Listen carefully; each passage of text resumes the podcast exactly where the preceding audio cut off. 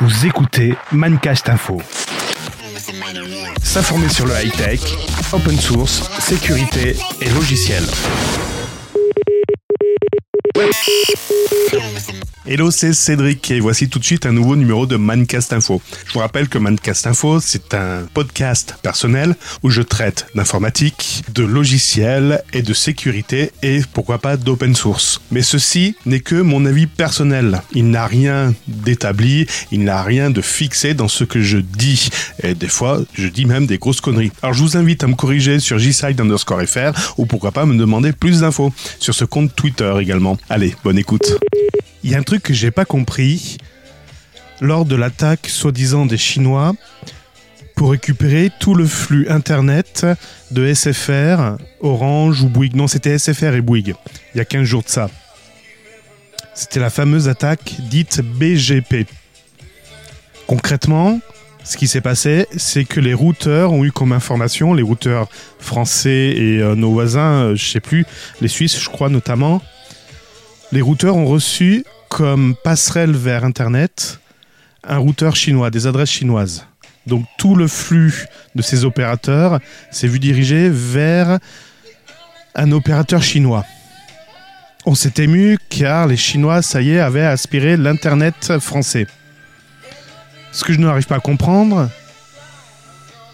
dans une connexion sécurisée avec certificat SSL, où est le risque? Sauf si les Chinois avaient le certificat pour pouvoir déchiffrer les messages, il n'y avait aucun risque à ce que ça transite par les Chinois, ce flux Internet. Et voici ce que j'aurais pu dire quand la news était tombée il y a 15 jours.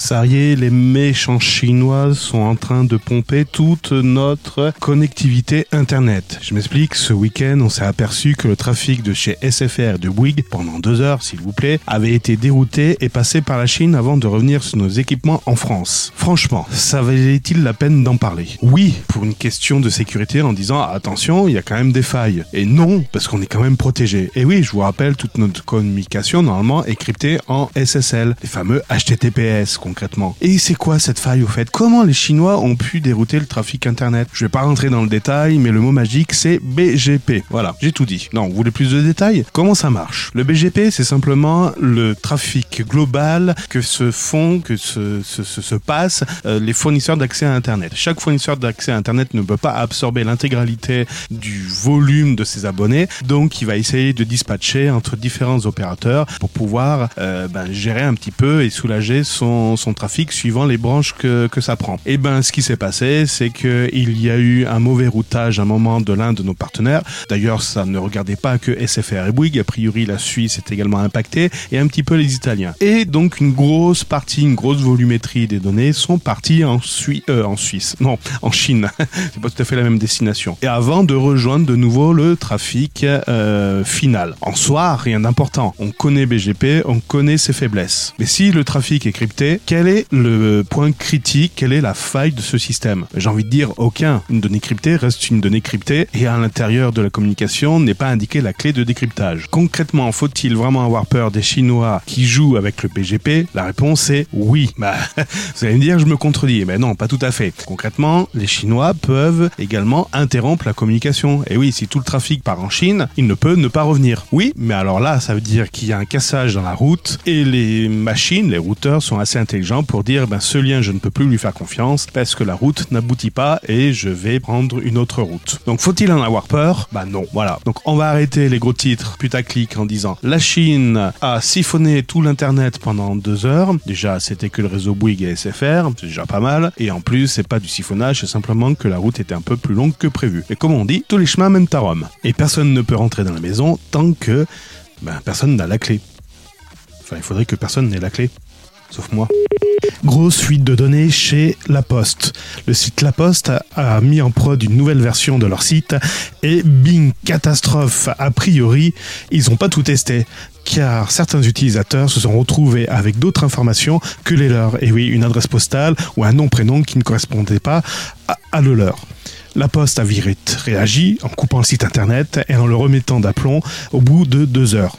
On pourrait se poser la question, Mais que font les développeurs avec leur plateforme de dev et de pré-prod? Mais au fond de moi, voici comment j'ai vécu la news.